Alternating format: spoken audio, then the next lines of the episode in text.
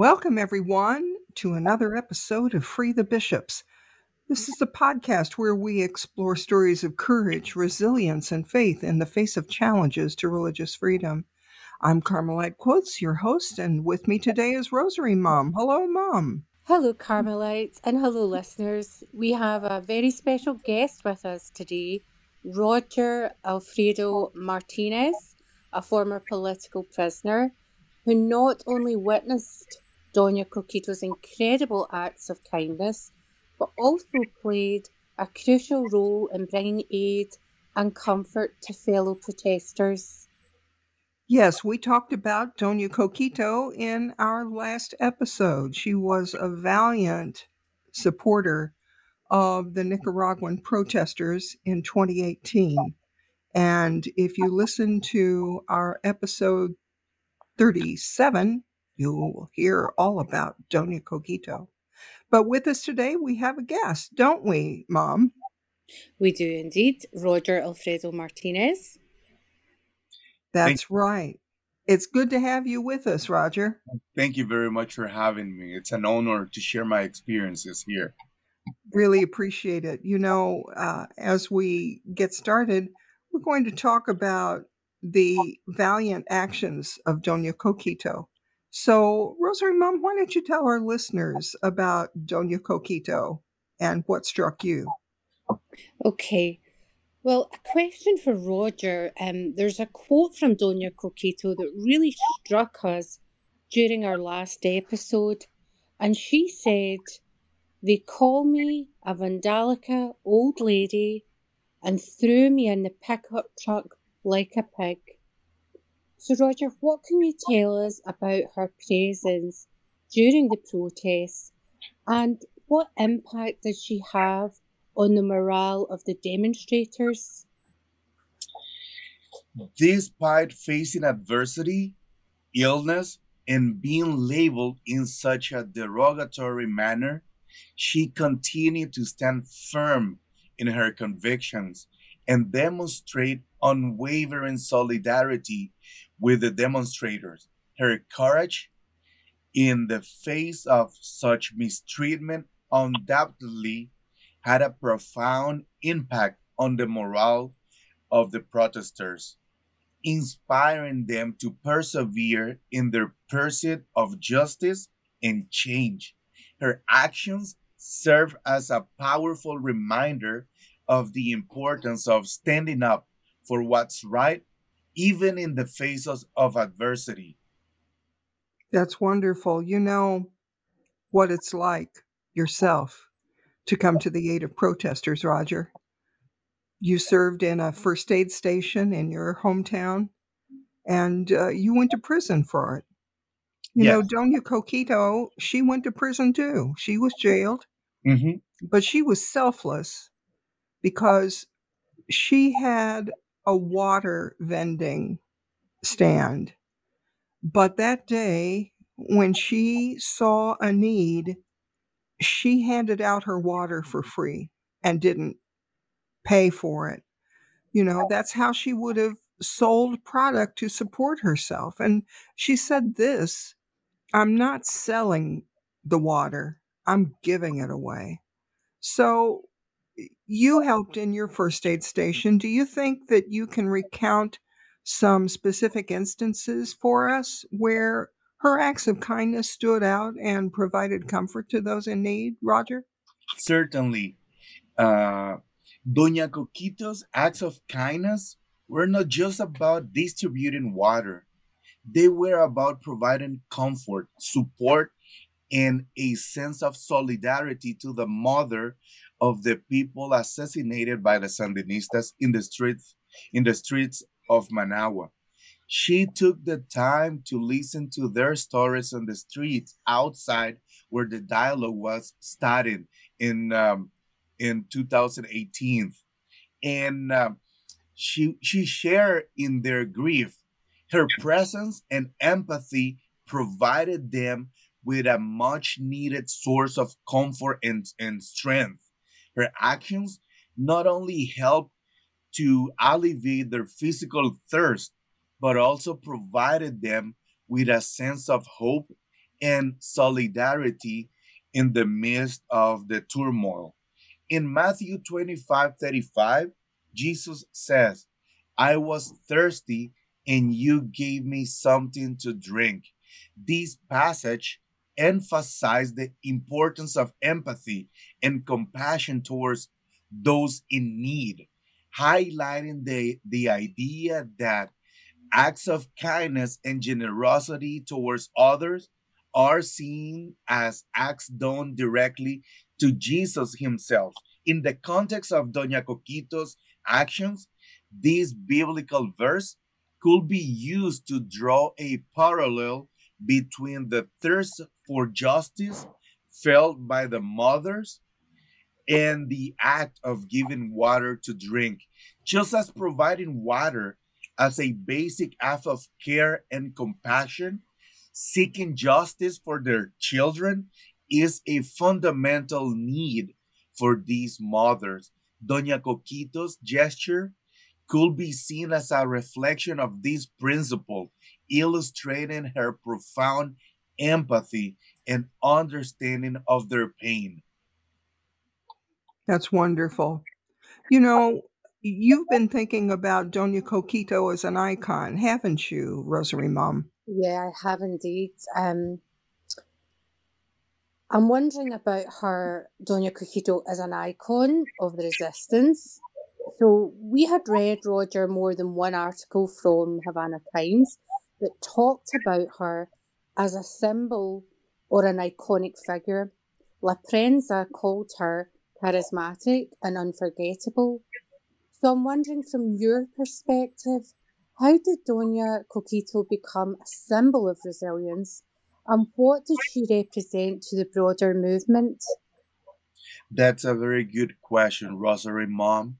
Doña Coquito became a symbol of resilience through her unwavering dedication to supporting the protesters and her refusal to be silenced in the face of adversity. Her actions, uh, particularly her decision to give away all of her products, and as um, as Carmelita said, not make any profit that day symbolized her selflessness and commitment to the cause by putting the needs of others before her own. She embodied the spirit of the resistance and inspired others to do the same. The brother movement, Doña Coquito represented hope to the brother movement. She represented hope, courage, and solidarity. Her presence serve as a reminder that change is possible and that even the smallest act of kindness can have a profound impact. She became a rallying point for the protesters, a symbol of their resilience and determination to, to stand up against injustice. Her charisma and her unforgettable nature, as described by La Prensa, made her a beloved figure within the movement, someone who was admired, who is, who is still admired and respected by all who had the pleasure of knowing her. That's amazing. You know, I saw the number of tributes to Doña Coquito in social media, and it was just powerful. You know, award winning writers and political cartoonists creating images of Doña Coquito with her bags of water. Um, just a powerful, powerful image. And, you know, she died on February 22. Uh, she's gone to her eternal reward. So, Roger, what do you think her legacy will be?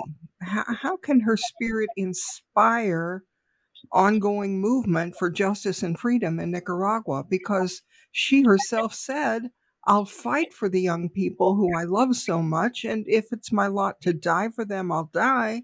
But Nicaragua will be free.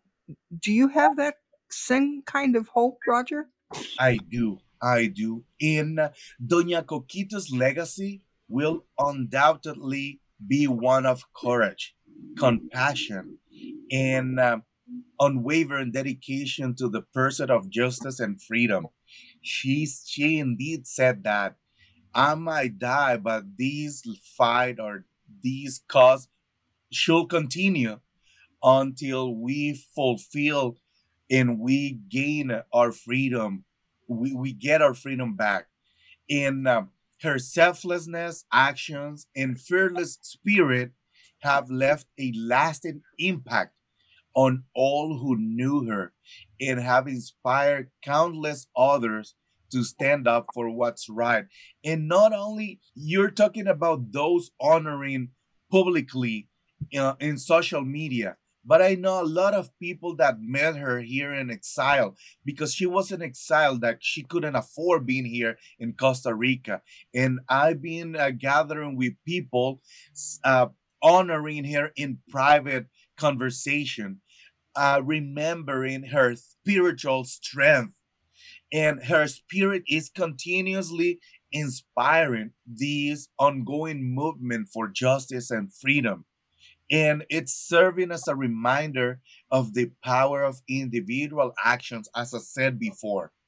Her willingness to sacrifice and her determination to fight for a better future for the young people of Nicaragua are qualities that will still inspire, and there will be columns of this fight.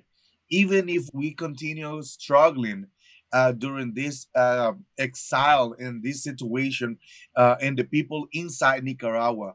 But remembering Doña Coquito and her words and her example, it is something that we will do every single day. That's how we can honor her legacy by continuing uh, the work she started and by striving to make the world in Nicaragua free and a better place for our future generations.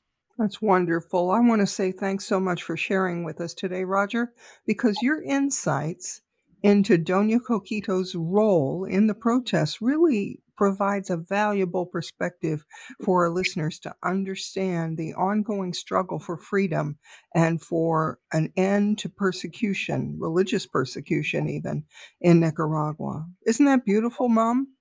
As Roger, thank you so much. That was really beautiful. And before we conclude today, let's join in prayer um, for the church in Nicaragua and for the conversion of hearts. Let's unite in prayer for the well being of our brothers and sisters. Roger, would you mind staying with us for prayer? Absolutely. Perfect. Thank you so much. In the name of the Father, and of the Son, and of the Holy Spirit. Amen. Heavenly Father, with hearts burdened, we humbly gather before you, seeking your abundant grace and mercy for our beloved Nicaragua. In this Lenten season, we reflect upon the works of mercy and the compassionate example of Doña Coquito, who, like Christ, selflessly showed mercy to those in need. Lord, gaze upon your church in Nicaragua, facing persecution and fear. Strengthen your clergy with unwavering resolve. Infuse courage into the hearts of the faithful and extend your protective embrace over the vulnerable. Maria Purissima, Maria de Nicaragua, during this sacred Lenten journey, enfold your church in Nicaragua within the mantle of your maternal love. Comfort the afflicted, and through your intercession, bring solace to those who endure suffering. Guide the leaders of the nation to seek justice with righteous hearts and instill a spirit of compassion within every soul. Saint Michael the Archangel, defender of the faith, stand guard and shield the church against the forces of oppression. May the radiant light of Christ pierce through the darkness of fear, illuminating the path towards unity, peace, and freedom. May the Holy Spirit descend upon Nicaragua, inspiring a collective spirit of justice, compassion, and unwavering faith. Lord, we place our trust in you, confident that your boundless love will lead Nicaragua to a future adorned with justice, overflowing compassion, and steadfast faith. In the name of the Father, and of the Son, and of the Holy Spirit, we pray. Hail Mary, full of grace, the Lord is with thee. Blessed art thou among women, and blessed is the fruit of thy womb, Jesus. Holy Mary, Mother of God, pray for us sinners now and at the hour of our death. Amen. Saint Michael the Archangel, defend us in the day of battle. Be our safeguard against the wickedness and snares of the devil. May God rebuke him, we humbly pray. And thou, O Prince of the heavenly host, by the power of God, cast into hell Satan and all the evil spirits who wander the world seeking the ruin of souls. Amen. Eternal rest, grant unto her, O Lord, and let perpetual light shine upon her. May her soul and the souls of all the faithfully departed, through the mercy of God, rest in peace. And see God face to face. Amen. Amen. Amen. Thank you all for joining us for today's episode. And please don't forget to share this with your friends, your followers on social media, your pastors, parishes, and subscribe to Free the Bishops for more engaging discussions. Yes, subscribe to stay tuned for our upcoming episodes. You can get notifications every Monday, Wednesday, and Friday when we publish our episodes. And you know, we're available on various platforms, including Apple, Audible, Amazon, Google, iHeart, Castbox, Pocket Cast, and even through our RSS feed. So we want to say thanks to Roger. Thank, thank you, Rosary Mom. Thank you so much, Roger, for joining us today. It's always good to have you with us. That's right. And listeners, on Wednesday, we will be talking with Dr. Ryan Berg from the Center for Strategic and International Studies to learn more about the influence of China in Latin America. Yes, I'm really looking forward to talking with Dr. Berg again, Carmelite.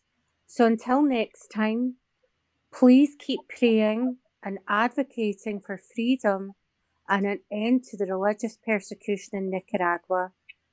Thank you all for listening. God bless everyone. God bless.